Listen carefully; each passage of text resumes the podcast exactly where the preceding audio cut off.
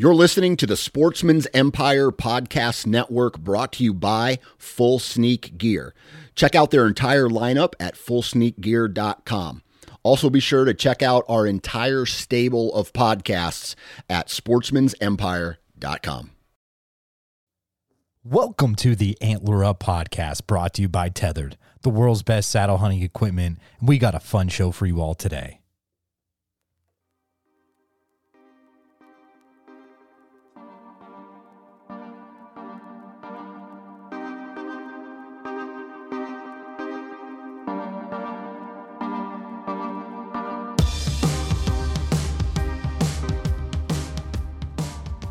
What's going on, everybody? Welcome back to this week's episode of the Antler Up Podcast. We are on episode 188.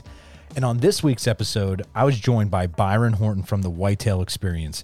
Byron is a guest that I've been extremely excited to finally have on the show because I've been watching Byron's YouTube videos the last few years and I also tune into his podcast whenever they drop right here on the Sportsman's Empire. And this is one of those episodes where, like, you name it, we talked about it when it comes to hunting whitetails and what goes along with that from struggles of last season, mobile gear, the pay to play, self filming, getting the last minute pieces together for this upcoming season. You name it, we talked about it. So, to begin this episode, though, we hear Byron discuss some of the struggles he encountered last season and if there are really any goals heading into this upcoming year. We dive into some early season hunts that could possibly happen for Byron and the struggles with really hunting the early season. And we get into what he's doing right now to make sure everything is good to go for the year and dialing in his setup and what you should be doing to dial in all your gear before the year begins. We also get into self filming talk, and this was really great to hear because I believe Byron does a hell of a job with the camera and telling a story through the lens. If you haven't had the chance though to watch any of the videos, this I'm telling you, this evening, go to YouTube, check them out. Some freaking awesome hunts. Byron also shares information regarding his uncut series, which is also on his YouTube channel, and that's where that pay to play when it comes to hunting right now comes into play for that during this episode.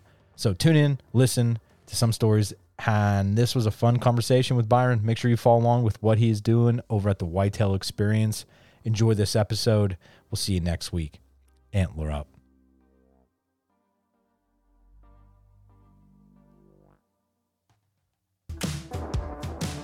Tethered is a team of saddle hunting fanatics with a passionate addiction to whitetail hunting. Designing and engineering products to be a more efficient and confident hunter Tether produces the most mobile, stealthy, and safest elevated hunting gear on the planet. Built by saddle hunters for the saddle hunter. Head over to tethernation.com to see for yourself what exactly I'm talking about. America's Best Bowstrings has been manufacturing high quality custom bowstrings in the USA since 2006. America's Best Bowstring strives on the commitment to never end the search for perfection, and this has been the driving force behind the company. Innovative products for every archer out there. Go create a custom set today at americasbestbowstrings.com. And a special code is made for our listeners of the Antler Up podcast for America's Best Bowstrings. Use code Antler Up and you will save $10 off your order. Spartan Forge stands at the nexus of machine learning and whitetail deer hunting to deliver truly intuitive and science based products that saves the hunter time spent scouting, planning, and executing their hunts. You have deer prediction, journaling, and the best maps on any hunting app platform there is. Use code ANTLERUP to save 20% off your Spartan Forge membership at spartanforge.ai. What's up, everybody? Welcome back to this week's episode of the Antler Podcast. I'm joined on the other line by someone that I've been itching for the last four years to finally get on here, and and this morning we're finally able to make it happen. So, Byron Horton, Byron, welcome to the show, man.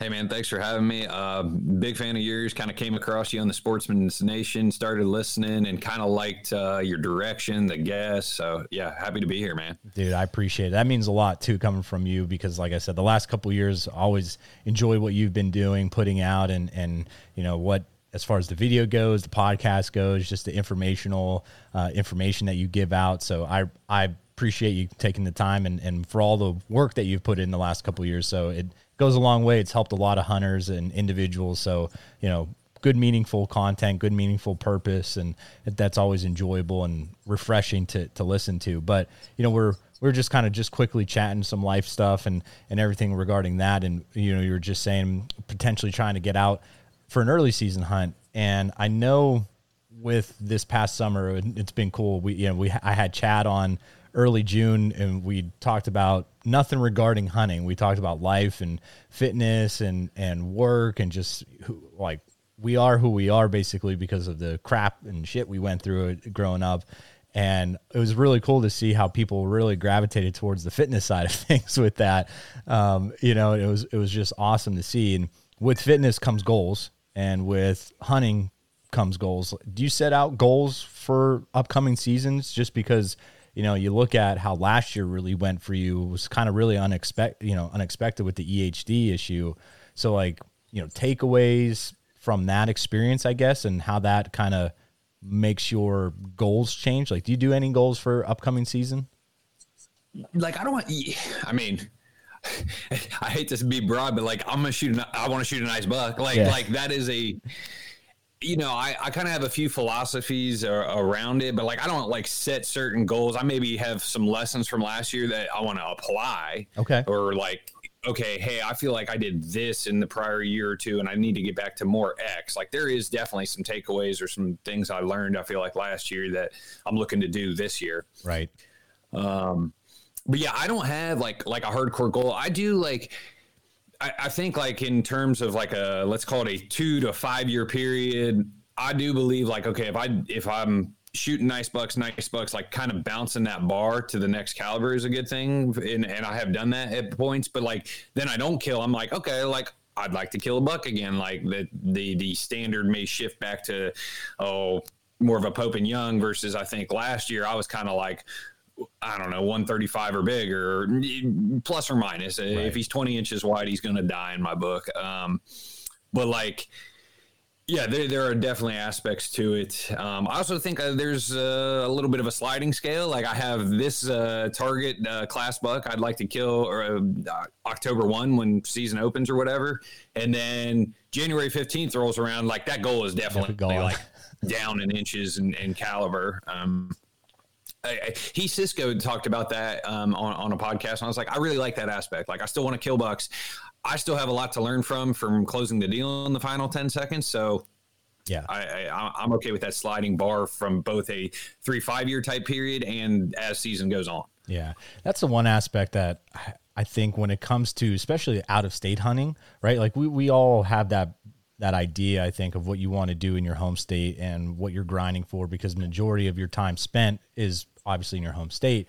But when it comes to the out of state thing, I the one aspect that over the last couple years that I've really kind of drawn like drawn to was the fact that like you have this tag and I know you may not go into a different state and you you, you will say I want to shoot only this and you're okay with eating that tag and spending that money but you know when you have that you're taking that trip you're taking that time away from your family and you have that ability to you know fill a buck tag or whatever it is and it's not obviously maybe maybe it's not the caliber that you would shoot in your home state but it's given you presented that opportunity. Who knows? Maybe you don't hunt that state again for another couple years.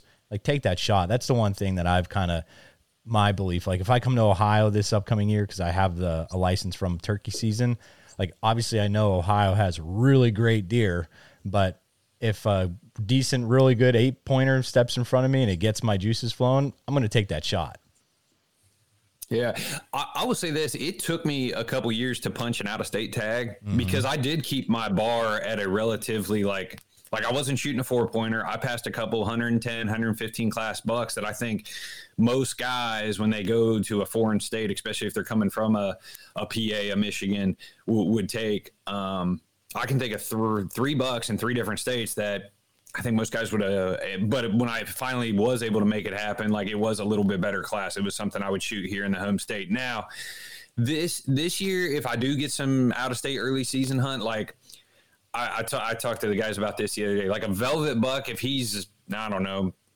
just racked out, like I'm not going to shoot a four pointer, but like just solid rack, yeah, like because I may realistically, like I may never shoot a velvet buck, like it's not yeah. a huge bucket list item uh, of mine. Um, and you know that openers have to fall in the first week of September versus let's say the seventh, eighth, ninth. Like, so I don't know, man. It's uh, it's it's one of those things. And and then this year I was talking goals and like the stick bow.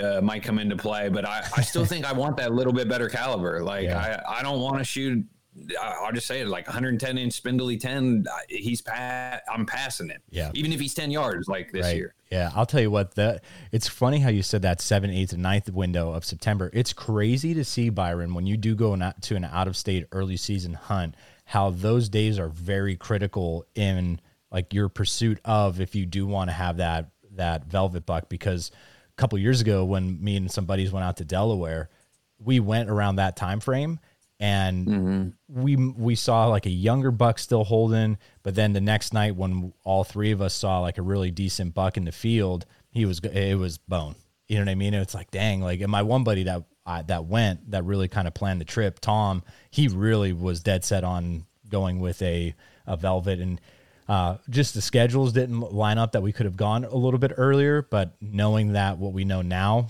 after that experience, yeah, you have to go for that opening time frame and, and those first couple days to if that is a goal of yours to kill a velvet buck.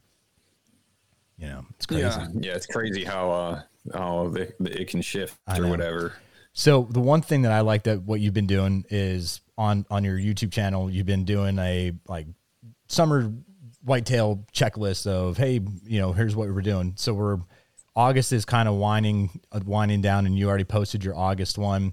With the last couple weeks remaining and what you have coming up, what you know, what's going to be getting that extra attention here in in early season? Because, like you said, you might be going somewhere. Um, you really and the, and during this time frame, does anything get less attention to as well? Yeah. So one, like I think in general, like I'm not a huge summer scouter. Um, I have done the the at least this year. Like I'm not going to be hunting stuff that that it, glassing is advantageous of. So so that's like not a, a, priority. I know five years ago I did some glassing type missions, but um, I just washed all my like early season clothes yesterday. Yeah. Um, they're like half drying on like the kids jungle gym or the weight rack in the garage. Like it, it is a bamboozled affair uh, out front right now. But um, so that was like a, a checklist item. I, do have some C minus food plot stuff that I do on my small farm. Uh, that's like, yeah, it's C minus at best. Um, but that's like a priority that last week of August, like I'll try and shoot out there. I might even do it in the dark, like before work uh, on a Thursday if like right. it's going to rain that day. Um, I, in a perfect world, I will get time to do like another four to six cams and another like uh, just loop, if you will, where I don't have cams now, and it's a it's a place I've hunted historically. Uh, I just I prioritized a whole different area, a whole different block of cams. I got twelve out, um, but but yeah, I would love to get that other six out. It just I don't know. It's, yeah, I, I, got two little kids. Like I can go in there maybe September with the in like half squirrel hunt, if you will, yep. and look at cameras, get some in season scouting. Like yeah. That that you know, I, I can shift that priority. But those are like a few things here in August is get the clothes ready. The mobile gears kind of set up. Film gears is set up. I'm playing a little bit with a pack because I really wanted to go for a fanny pack uh, this year, but I can't take a um, oh my my water um, the Grayl water filter system. Yeah, yeah. And I think if I do hunt September, like I'm gonna want that. So I might have to bounce back to the uh I got like a small Eberlestock Bandit backpack. Yep. So so that might uh, that is the the loose end to tie up is what what bag I want to run. That bag is a really slick bag. It's the it's a really good size for like a minimalist, kind of like what you were saying. You want to, if you want to go as light. And I know some friends that really modded it out so that way they could add some extra compression like straps to it. Um, mm. I I have to watch it a little bit more in detail just because like it just has that one flap and there's not extra loops where you could really put those on. And I know they did some modding to that where they've been able to uh, make that pack actually work.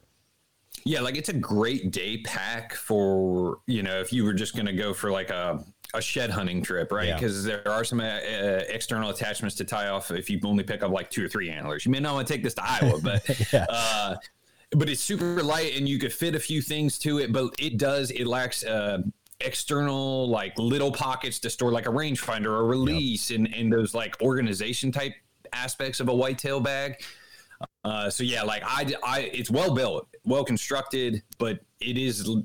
They could tweak some things and be sweet. Yeah, yeah, one hundred percent. I think that's where like, uh, I mean, obviously I run that tethered fast pack, and it's like a a that pack on steroids, and that's where that kind of really for me it was like, yep, because it's very similar base body and all that type of stuff, but it's uh, how big is it cubic inches like the main uh housing? I'm, let me so with the it's a thousand cubic inch main pocket, six hundred to eight hundred additional storage with the lid and side pockets, and that's the other aspect, Byron. Like with the bowling ball uh, side pocket, I have my aider in that, and then the there's a zipper layer in there is where my rope pull up rope is, and then there's that side pocket that leads up to against the main uh, frame of the pack. Basically, that's where I'll put my camera arm and and base and stuff like that. So very good for organizational stuff, and then it fits everything, but it rides exactly like the Bandit, which is awesome.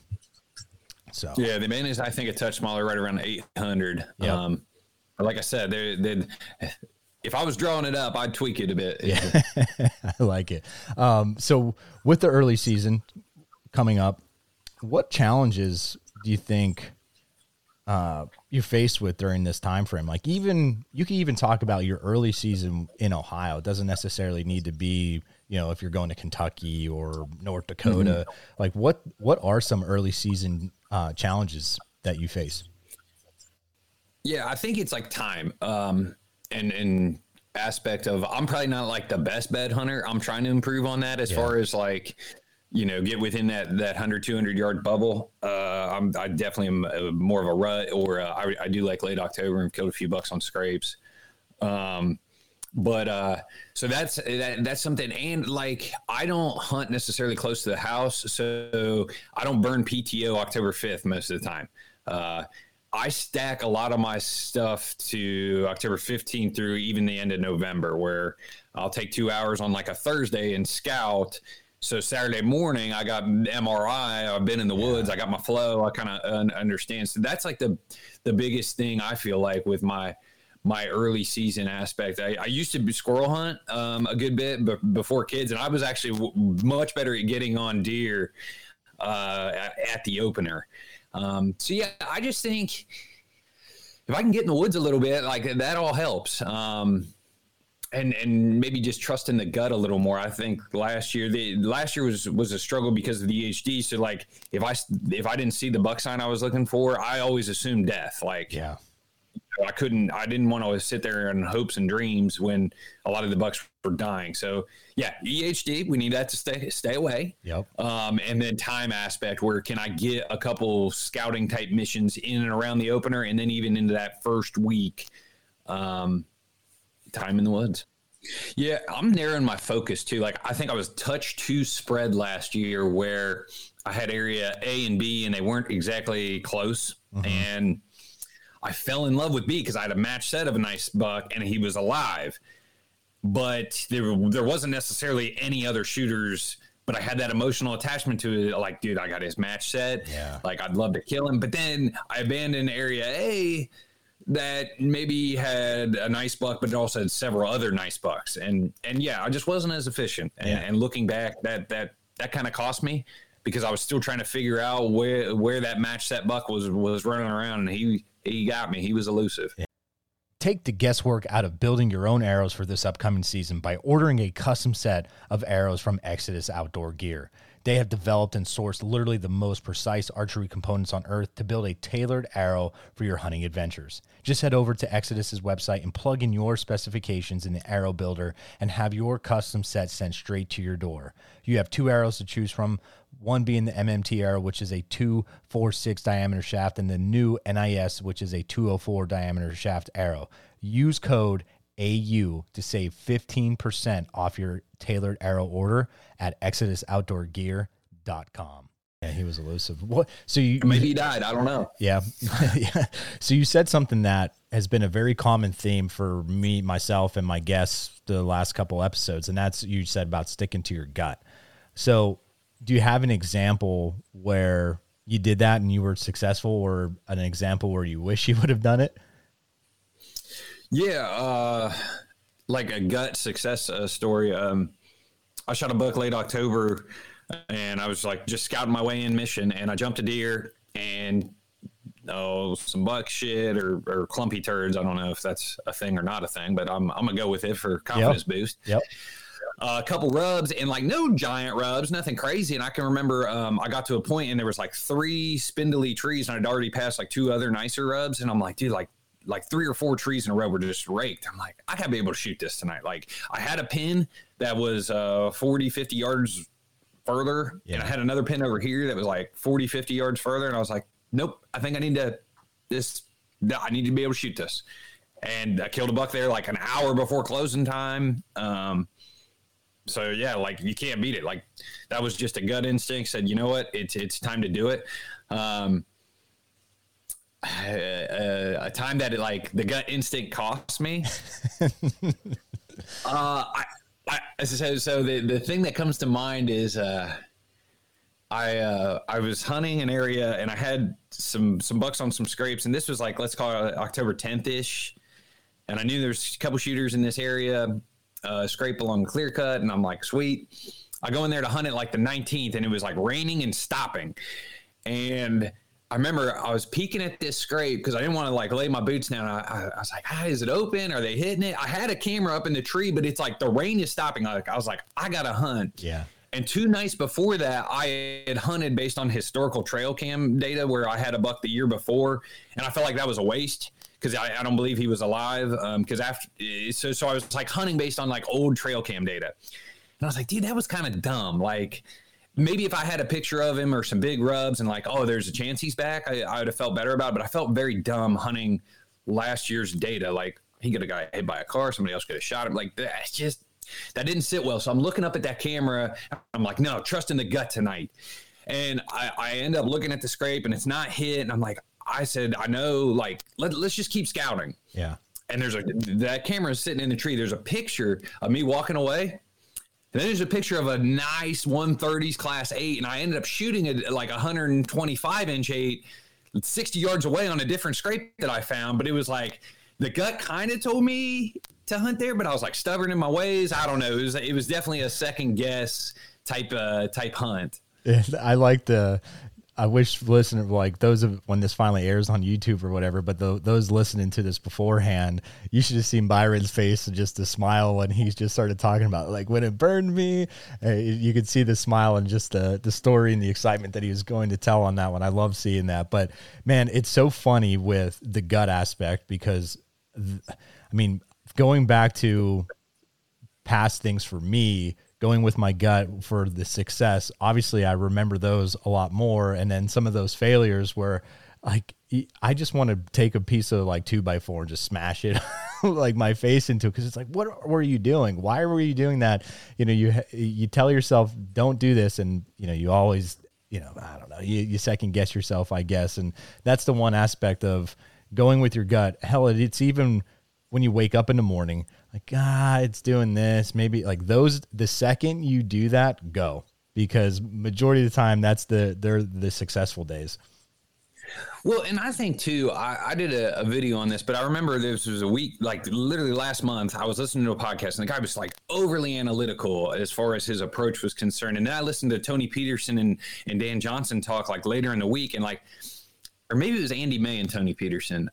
I think that's who it was, but mm, I don't know, combination of those guys. And they were just talking about like past experiences, like help them with their decision making. And it was definitely more of a flow type state approach mm-hmm. that I, you know, and I've been listening to the Stick Boys a little bit too, and like Nathan Killen, like they, I think we're too hung up on analytics. Yeah. You know, the algorithms, the deer are going to move, the blah, blah. I'm like, I think you got to walk in the woods and be like, dude, this is the spot to kill them. Like a little bit, a little more old school. Like we got to be men of the, the, the, we got to be men of the woods or men of the uh, field craft. Yeah. yeah. I, dude, 100%. I, I mean, you look at these apps now, and it's like you have a 99% chance of seeing deer tonight. And I don't know how many times I walked in the woods and I'm, I was going off of like, oh, I, this not necessarily use I was using more of that than I was using like you said that that man of the woods of this is great sign like that's when I think again going back to like what was I doing like why would I hunt over this sign when it looks old one or that doesn't look fresh too. Like there's just things like that that I think, like you said, just scout and it you, you'll know when you know, basically. Yeah, like I, I, I, remember I had like an epiphany thought years ago when when the maps were, were becoming very popular on yep. your phone. Like, but I think we all walked around the woods staring at our phone and not staring at the woods. And I, I had a I had a couple bird dogs at the time and like watch those guys. They figure out the best trail because they're at eye level with the the deer type mm-hmm. travel and you know uh, bird dogs love deer shit. It's just like you i don't know. I don't necessarily like to spend a lot of time when i'm scouting in the uh, winter looking at my phone. Right. I just want to walk the woods. I want to you know there's some don't get me wrong like I, I i'm not a big e-scouter but i'll spend a few minutes and say okay let's go to abc but when i'm walking between abc i don't i don't pick up that phone very much. I want to see what's going on in the woods. Yeah i like that. So that this leads into a good question with with what we just talked about. Like I obviously being in education field, I love doing the podcast to learn and grow personally, but allow others to to do the same thing with it. You know, there are now, I think, there's so much good information out there, and there's so many amazing hunters that one that we hear all the time from, but then there's some that you hear we don't hear from, right? There's so many. Oh, I wish we could, you know, you get on the horn and stuff like that. But what challenges, like in a broad scheme of thing, do new hunters or guys that are trying to get over that hump like we're faced with today compared to a few years ago? So I do think like the ability to get information is there. Like you, the podcasts are very digestible. YouTube, you can and you can hone in your your subject matter. Like mm-hmm. I want to get good at hunting Pennsylvania, a 30 acre tract my grandpa owns. You can find a YouTube or a podcast on that. Yeah. Um, so that's awesome. But I think where those guys lack is is have they squirrel hunted? Have they gone out and, and done some things? I think, you know, our generation of guys, we were looking at maps and walking around the woods and going, I think this is the property line. Like there's something yeah. to just getting out there and, and having and, and gaining all that experience, I think helps. And then you know the ability to close on deer. Like you can't write a book or talk about how to close in that final 30 seconds when maybe somebody is you know a doe catches you reaching for your bow and how do you pull that off? Like that just comes with time. Yeah. Um and th- th- there's also like a mental you got to be an assassin. Mm-hmm. you know like mm-hmm. there's definitely the ability to close kind of thing. Like you can't some guys are really good at shooting under pressure and some guys aren't. Uh, there's there's a few of those things that that uh, if we were in a tribe back in the day we would have our better hunters because they had a few of these things that are just probably instinctual. Yeah i agree because that was i even think of last year with the piebald buck just that experience of how i knew I could have like looking back on it, I, I shake my head because it's like, man, you should have just been a little bit more aggressive with your movements. I was being I was playing it off too too too cautious and wanting the deer to do a certain thing when in reality I needed to adjust to the deer and just done a weak side shot. Like it would have been easy. I just didn't want to get picked off because I was like, wow, I have this chance, right? Um, but I, I agree with you. I think too, like right now, there's it's kind of like going off of what we were saying, there's that information of being too analytical. I think that's like another aspect because you could go down so many rabbit holes with that. And for some, if especially if you're just learning, like you're like I said, trying to get over the hump, man, that's just so much to digest that when in reality, just go like we were just saying to to combat that. Just go out in the woods and put yourself out there and learn. And uh, you know, Ryan Glitzky says it best when he's just like, you gotta have that woodsmanship. And the only way you're going to get that is by being in the woods. Yeah, and I think there's some grit aspect to it too. I talk about I, have talked mm-hmm. about this. Like it's easy to get fired up here August, uh, watching a YouTube video and a guy shoots a buck, but get up nine days in a row at three in the morning, like dude, it sucks. Yeah.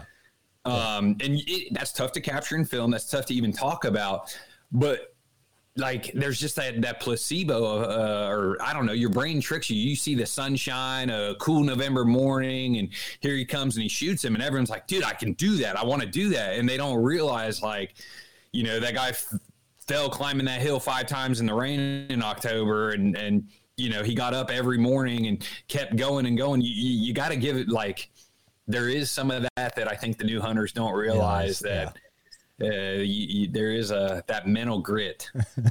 I love that. That's the stuff too. When I was coaching, that I used to try to really hammer home is that grit, and it, it's going to help you in so many different ways and in, in life.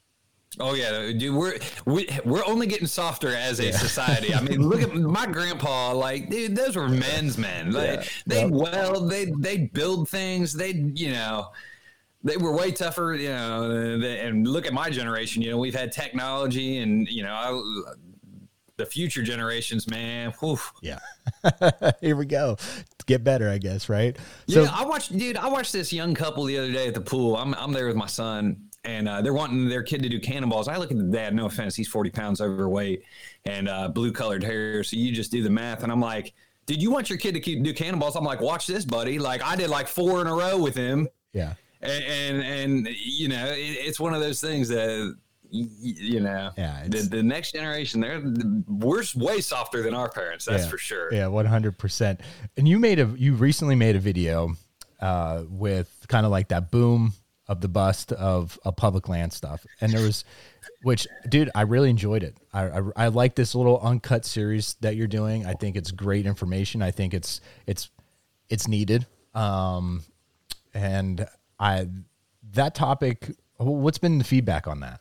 or I guess before before you do that, explain to people if they haven't checked it out what like what what you're doing with that and what this specific topic was.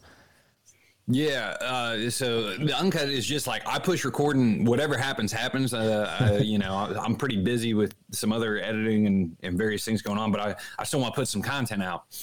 Um, but this video was like the boom bust factor of the public land boom that we've had really going on for like the last six, seven years. Mm-hmm. And I talked about the combination of factors from mapping apps now on your phone, uh, podcast information being so quick and easy and digestible because everybody drives. You can put an earbud in, working, mowing the grass. Um, the the the THP boom when those guys left Midwest Whitetail and and you know people just so relatable, right? Like, yep.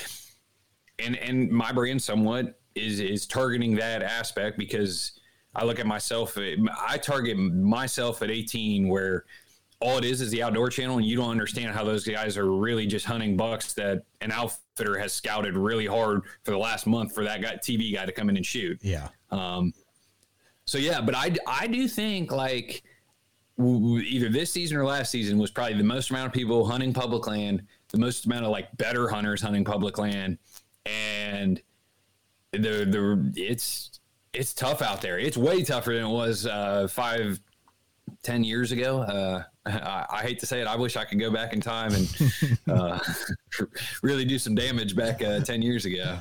It's crazy because the one aspect in that too that you talked about, and I know Dan has touched upon it. Dan Johnson, uh, that whole pay to play. So I guess in the hunting world, explain that. Yeah, like just the the nature of the beast, if you will, for the last couple years. Um, go knock on some doors. Mm-hmm. It is tough to get permission. And I also think like your general person who owns maybe 30 acres, 20 acres, 10 acres that doesn't hunt, they've probably been approached enough by knock on doors and then maybe, hey, like, let me write you a check. You know, I, I buy a hunting lease, you know, or whatever. Like they, they, they're willing to pay. So, so I think that that is becoming a, a very big aspect of it. You know, it is one of those things that access is like the number one aspect to, to deer hunting. Uh, mm-hmm. Uh, whether it be even if you just want to shoot does, well, you can't hunt a 10 acre piece every day uh, and still have does October 15th, 20th. Like, right. They'll, they'll figure it out. And so, you know, the combination of private ground is, is harder to get than ever before. And unless you're like local or know somebody, and even then, you yeah, might have to write right. a check. Yeah. Um, the whole like I'm gonna work a like I worked a farm in, in college for um, hunting rights, uh, just you know, but uh, the those days are gone. Like, yeah. yeah. I remember some guys. I was hunting that farm and I was working every Wednesday. I'd mow grass, move hay bales, uh, paint fences, whatever I remember some guys tried to lease it out from under me. Um, you know, and uh, fortunately, it was it was one of my friends' moms owned owned the horse farm, and she just needed help, and that was she. She was like, "No, I, I'm not gonna you know lease this out." But guys literally knocked on the door as I was working and asked for permission and and asked to lease it.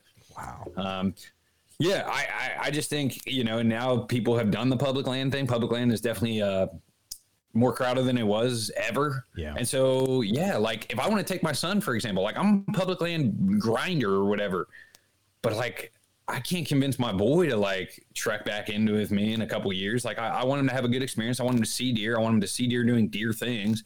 So yeah, I'm gonna buy a piece of ground probably in the next ten years. Right. Yeah. Um, in some aspects, yeah, I, I do think the pay to play is like very much a part of uh, hunting these days, and you know, yes, equipment's important, but but I do think the pay to pay aspect of private land is is here, right? It's a, it's it's a resource that's limited. Electrify, escape, and expand. With PWR, nothing will hold you back from finding adventure on your own terms. Forge your own path to places others can't reach by car, by foot, or using analog equipment. Electrify your adventure with PWR's unique e powered adventure tools that are just as fun to ride as they are practical. Escape the ordinary methods of enjoying the outdoors that take you to the same old spots it seems everyone ends up. Expand your playground, push beyond your old limitations, and find a new comfort zone. Check out the brand new Roam scooter that comes equipped with 4 inch wide, heavily treaded tires for maximum grip over loose and aggressive terrain. The 24 inch front wheel diameter makes easy work of rolling over roots, rocks, and other low obstacles in your path. Use code AntlerUp750 for $750 off or AntlerUp25 to save 25% off the site, excluding the Roam. So check out ridepwr.com and prepare for your next adventure. Yeah, I, I agree with you, and I think like you just said, what hit the nail on the head with the the boom and people. I think individuals that have been doing it for a very long time, and they're out there and they're like just, you know, especially for certain pieces like near me where it's like a big circle. So you think like, oh, if I go in this route, like no one could go come in from the other way. Well, they can. like it's there's no spot where it's like restricted access uh, for a lot of different areas and it gets crowded. So I think a lot of people that have been doing that for a long time are going to that spot where it's like, you know what? I want to enjoy it. I want to go and they're paying that opportunity to lease or, you know, join certain hunting clubs and and everything like that. And it's just it's kind of funny because my dad has been a member of the hunting club that I belong to back in Northeast PA, where I kind of grew up hunting for, I mean, I'm 36. My dad's been a member there for 39 years. And he did that just because it was close to his work. He knew people. Um, and it was just a spot where he could go shoot, shoot his, you know, clays and hunt a little bit, turkey. And, you know, but that was 39 years ago. Like in that same thought process of like, that is happening now still. You know what I mean? Like I just want to be able to go and do that and enjoy it cuz I mean, we've hunted small game stuff on public land growing up all the time, he and I. Uh, and I just remember like if it got crazy, we got a little western at certain times, he, he would always just go, "Well, that's why we have the club for whitetail." Yeah, I think bow hunting obviously too. Like it's way more popular than it was. You used to have guys that would just gun hunt, but like kind of the advent of the crossbow has allowed a little more weekend warrior like oh yeah i'm gonna hunt you know yep granddad's 10 acres he, you know I, I, can pull a crossbow out and hunt three or four times and it's you know allows them to get in the game and then uh, uh people talk about getting you know here in ohio throw a corn pile and a trail cam on it and oh yeah there is a nice buck here there are deer here like mm-hmm. now you know so and so's cousin is going to come over and hunt that little 30 acres that originally used to just be like a knock on door piece yep it's yeah, there, there's very much a few things in play here that I think making private land and especially like a little more like higher population states tougher and tougher to get. Yeah, I agree. So let's I want to change kind of gear here. You are one that I I really enjoy your storytelling. And when it comes to filming, I, I think you do a, a superb job. Uh, the way the way you tell that story, Byron. When people get into self filming when they what are like what interests you when you go to YouTube, like how you said earlier, public land, Pennsylvania. If you type that in, mm-hmm. are you watching videos that are five minutes long and then just of the kill, or are you looking for more so that storytelling uh, aspect of things? Well, I think it depends what I'm searching YouTube for. Like, is it like an information based video? Like, I, I, bought some firearms, and so like I'm there to consume more of a talking head breakdown, mm-hmm. you know, a piece of information. If I'm there for maybe like some entertainment purposes, I'm probably going to watch one of the better, higher produced type hunts um, on YouTube. And maybe maybe I want to watch like I watched um oh uh, more of a video log. Me met a rut hunt guy shot a buck. I think it was even an Ohio hunt this morning mm-hmm. on YouTube with my son. Um, you know that was. I think it depends what you go to YouTube for. Uh, I I do hate this. I hate longer information gear review. Like, dude, like I'm sometimes there for a shorter aspect of attention. Yeah. Um, so there, there is that that part to it. If you're gonna make a long video, man, you better keep it moving, and I better be very dialed to what you're talking about or, or seeing. So when you, so for your own creating your your stuff, what, yeah, what are and I know you you offer some great things on your Patreon uh, channel, like with with your podcast and everything like that. What are some if someone wants to elevate their game a little bit, what are some do's and don'ts? Like just I guess you could even keep it as broad as you want, man. Yeah, and just for clarification, this is just like, hey, I want to be better at producing my yes. hunting footage from from. Okay. Yep. Um, I, I have uh, several thoughts on this, but I, I think one that just gets way overlooked is how do you get good at making videos? You make videos. Mm-hmm. So what does that mean for you? why don't you go hang a trail cam this weekend and film it and make a one minute video of hanging a trail cam because you'll build it you'll look at it and then maybe you're watching youtube and you see i don't know so and so's film and he hangs a trail cam oh he had like two or three different angles he had uh, medium tight and and very far back shots you're like oh wait i only shot everything hip level Mm-hmm. And so by building one, a one minute video, you now have gotten so much better for your, let's just call it 10, 20 minute uh, shot a doe early October, shoots a buck in the rut. Now you got a 25, 30 minute film, whatever you want to do at the end of the season. You've gotten significantly better because you've gone through the process start to finish of shooting a one minute video, editing a one minute video, and then final touches producing it and, and, and looking at it, assessing it, uh, almost like watching game film. Yeah. The one, um, yeah, the, the one thing that I, I love that you just said about that was like the different angles. Uh, I think that is, has been critical. I think that's been even for my development, making the quick little reels for, for tethered has been a huge growth for, for me doing that as well. Yeah. Uh, I'm somebody that, uh, I, I'm a big pace guy. I like to keep the the eye moving. I like to to get a variety of shots. Um, but that doesn't you, you, some guys and some guys can't see it. I mean, I can't sing.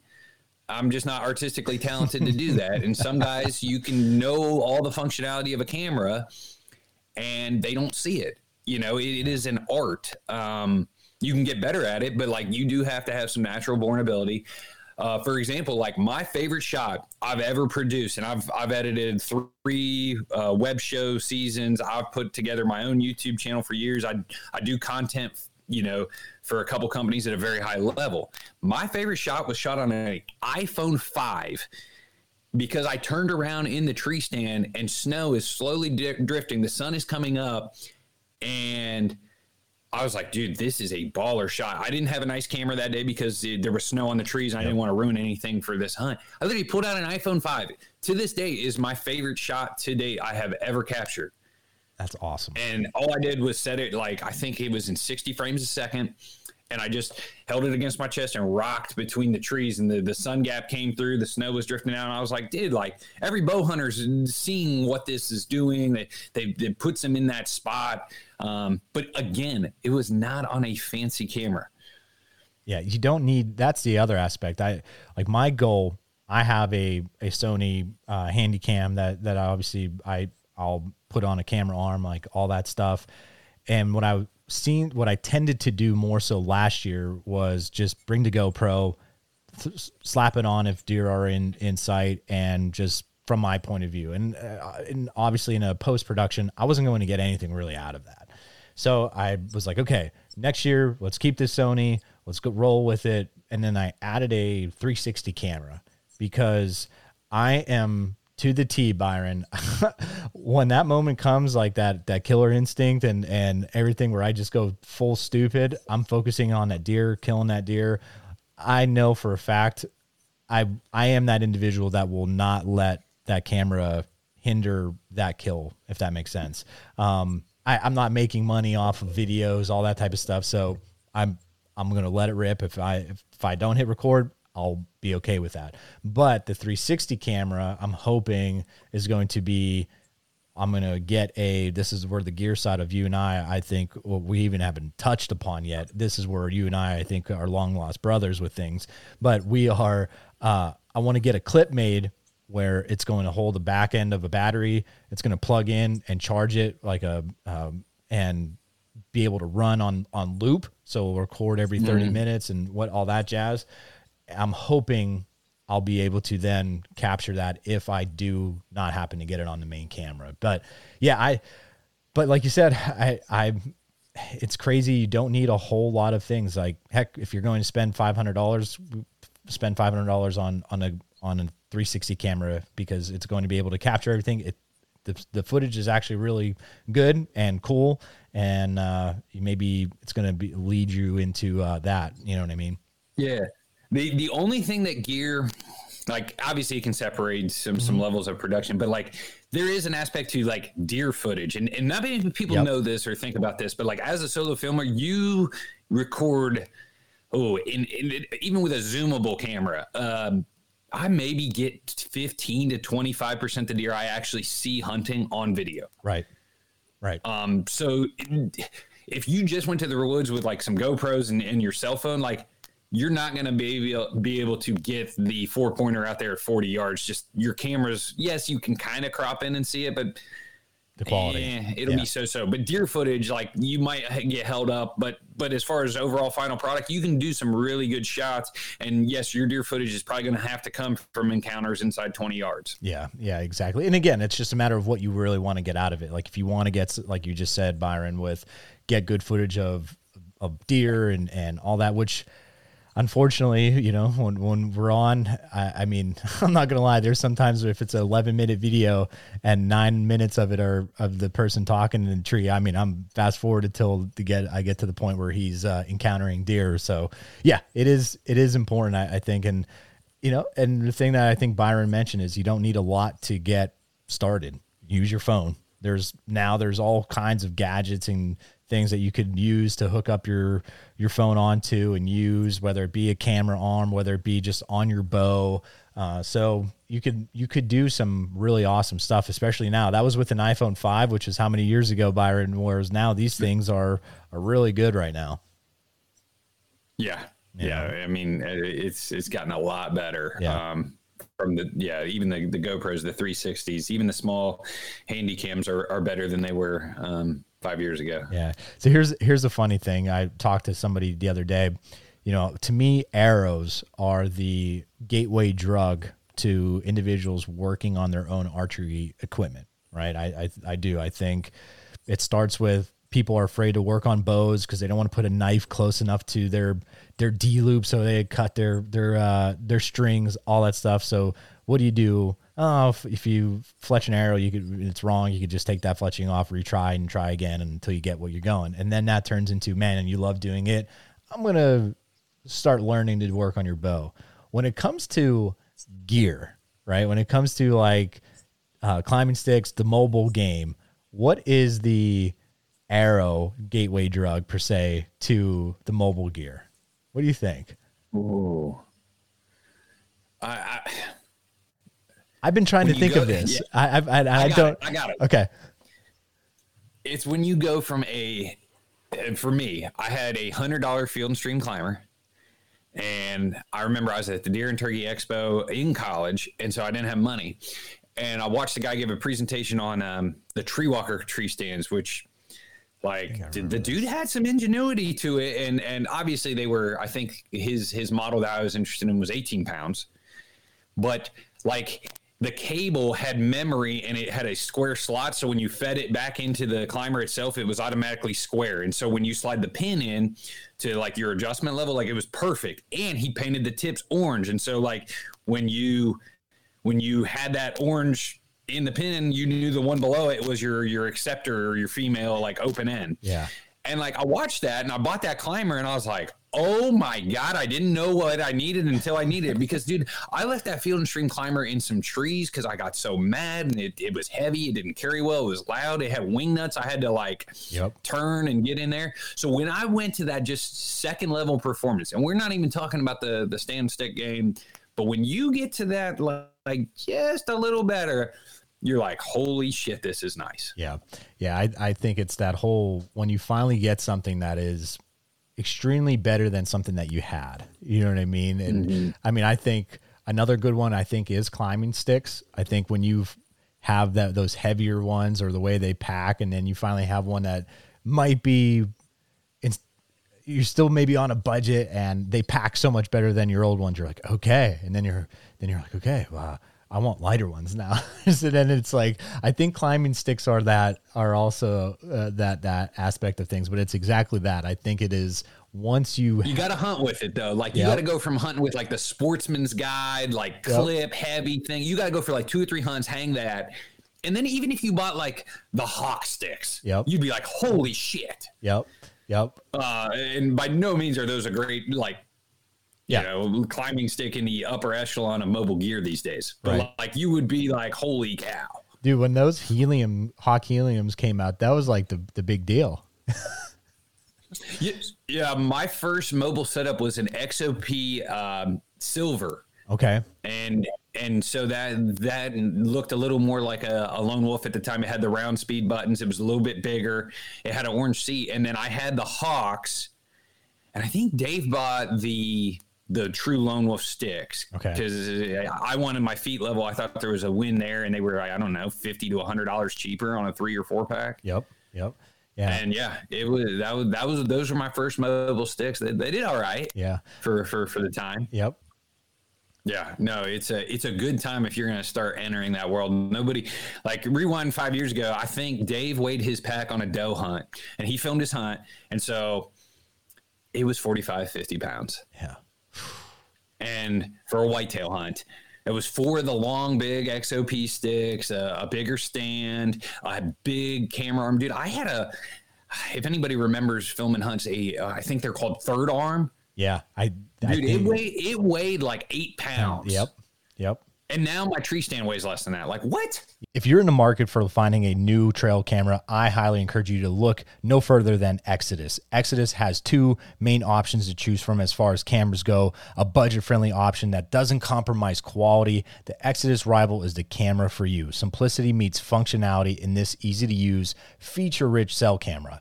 The Rival offers crystal clear photo quality, easy setup and use with complete remote management through the app anywhere in the world.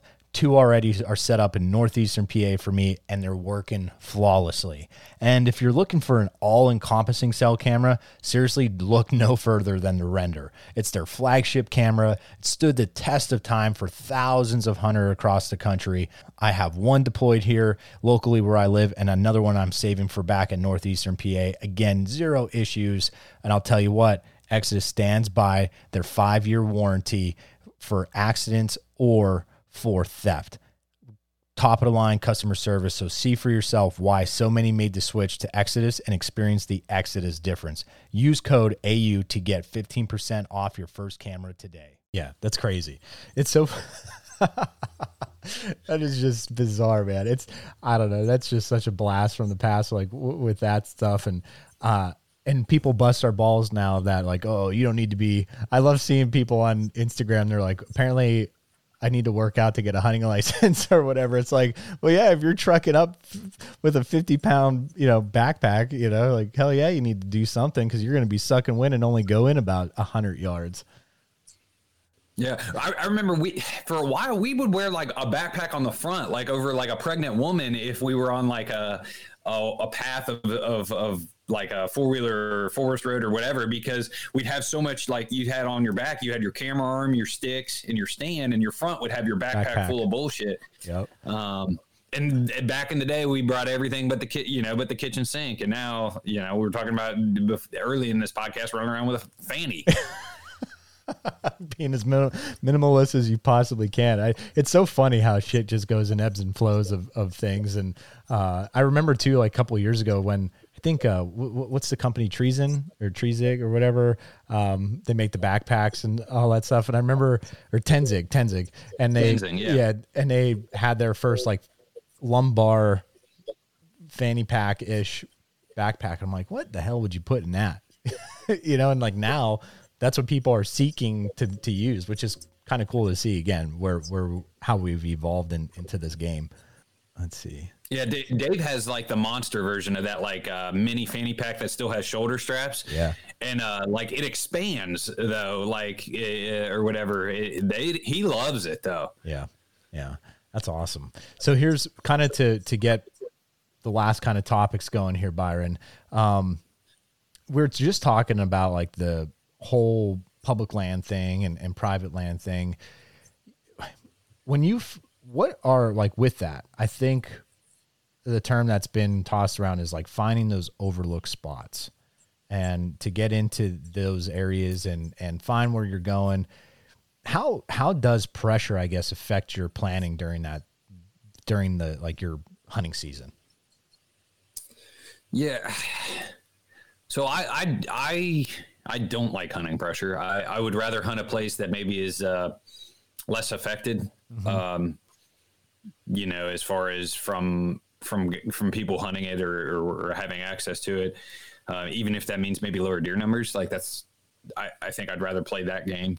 Um, and as far as like hunting pressure, like I don't necessarily like I, I get deterred a little bit from uh, trucks in parking lots a little uh, as far as it, that aspect is concerned. Mm-hmm. But Dave has kind of coached me up and been like, dude, like chances are you, I, I, I don't talk to people when I pull into parking lots because I always feel like I know what's going on in the woods maybe more than they do. Right. Um, and you can, uh, dude, I'm fully like judging the guy who's stepping out. if he steps out rubber boots, like nah, like I ain't too worried. Yeah. Uh, he, he, you know, you can't walk that far or, you know, try side hilling in a pair of rubber boots all day. Like, good luck. Good luck. Yeah. Um, so yeah, like I definitely like keep some tabs on on trucks and uh, maybe judge the guy based on what kind of gear he is, what he says. You know, if, uh, a, a, question I sometimes get is like a guy says, "Oh, I seen a nice one," or "Guy killed a hammer in here two years ago." If he says that, I ask him, what, "What's a hammer?"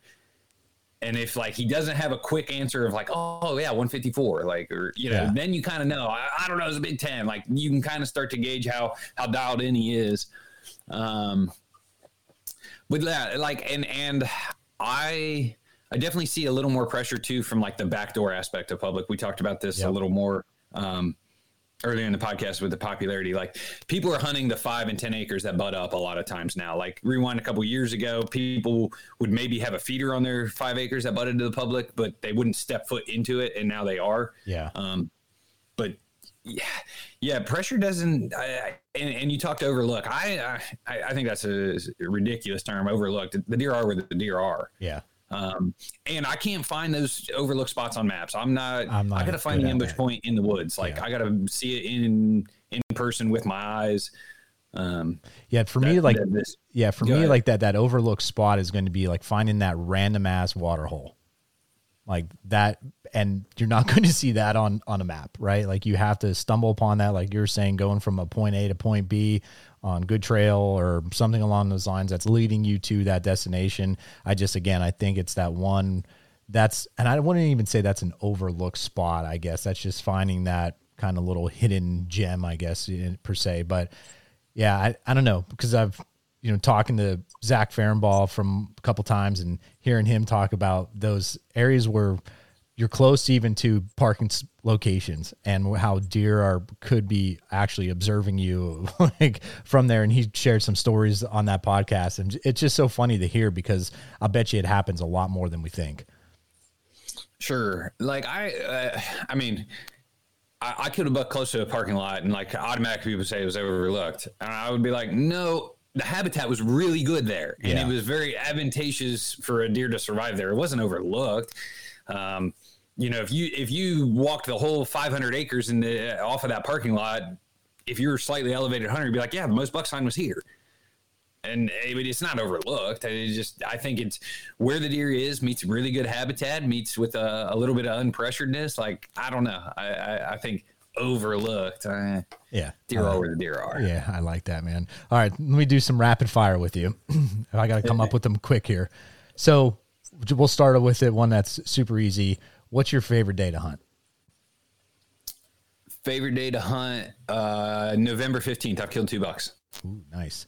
What is your must have that will always be in your pack during the rut?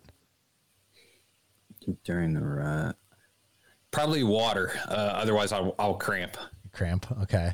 Um, you could kill a 130 with the trad or a 170 with your compound. I'm gonna go 170 compound because that may never, you know, that, That you're getting happen. up there big enough, it may never happen again. I like it. Um, what is your biggest regret hunting? Biggest regret hunting. That is a good, very good question.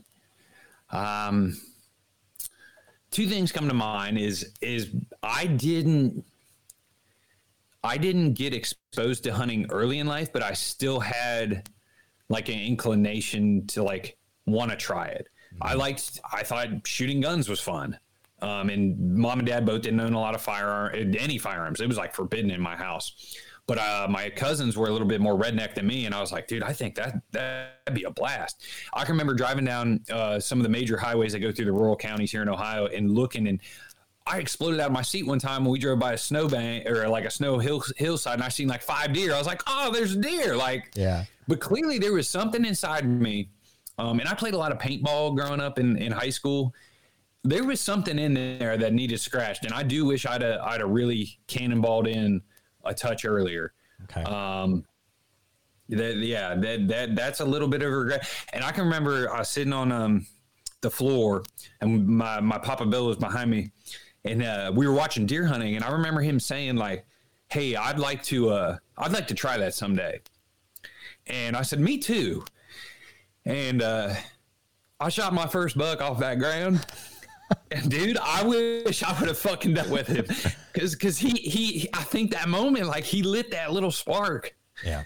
Yeah, That's awesome, man. Uh, yeah. that is awesome, dude. Uh, you could just tell in that passion. I love it.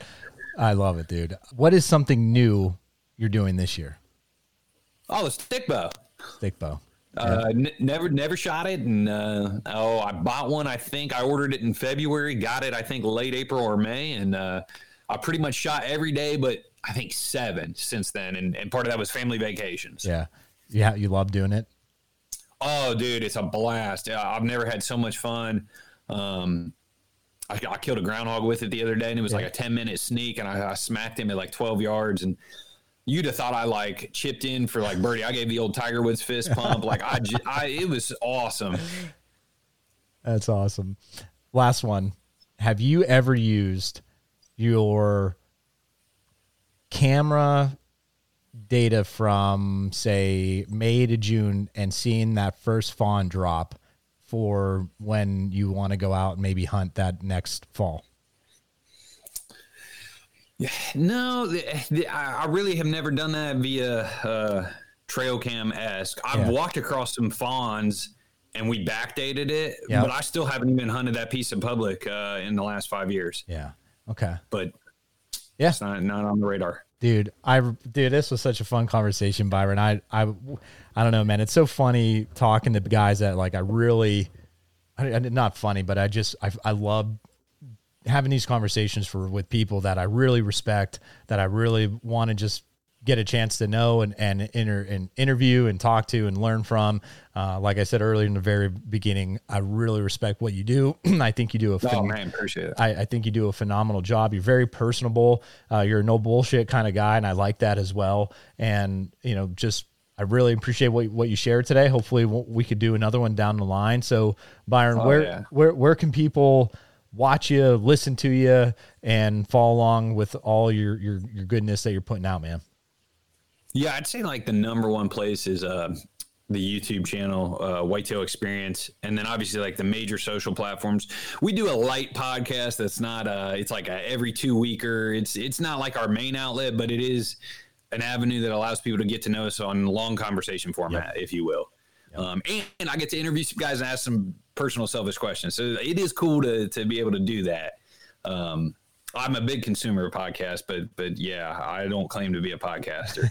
I like it, Byron. Well, everybody, if you're already not following along with what Byron's been doing, please do so. It's some great stuff, uh, very relatable, but you're going to get a lot out of it. So, thanks again, everybody, for tuning in this week. We'll see you next week, and antler up. Thanks for listening to this episode of the Antler Up podcast. We hope you enjoyed it. Please go check us out on our Instagram, YouTube, Facebook, and Go Wild, and at antlerupoutdoors.com. If you enjoyed this episode, go leave a review and subscribe for next week's episode. Until then, Antler Up.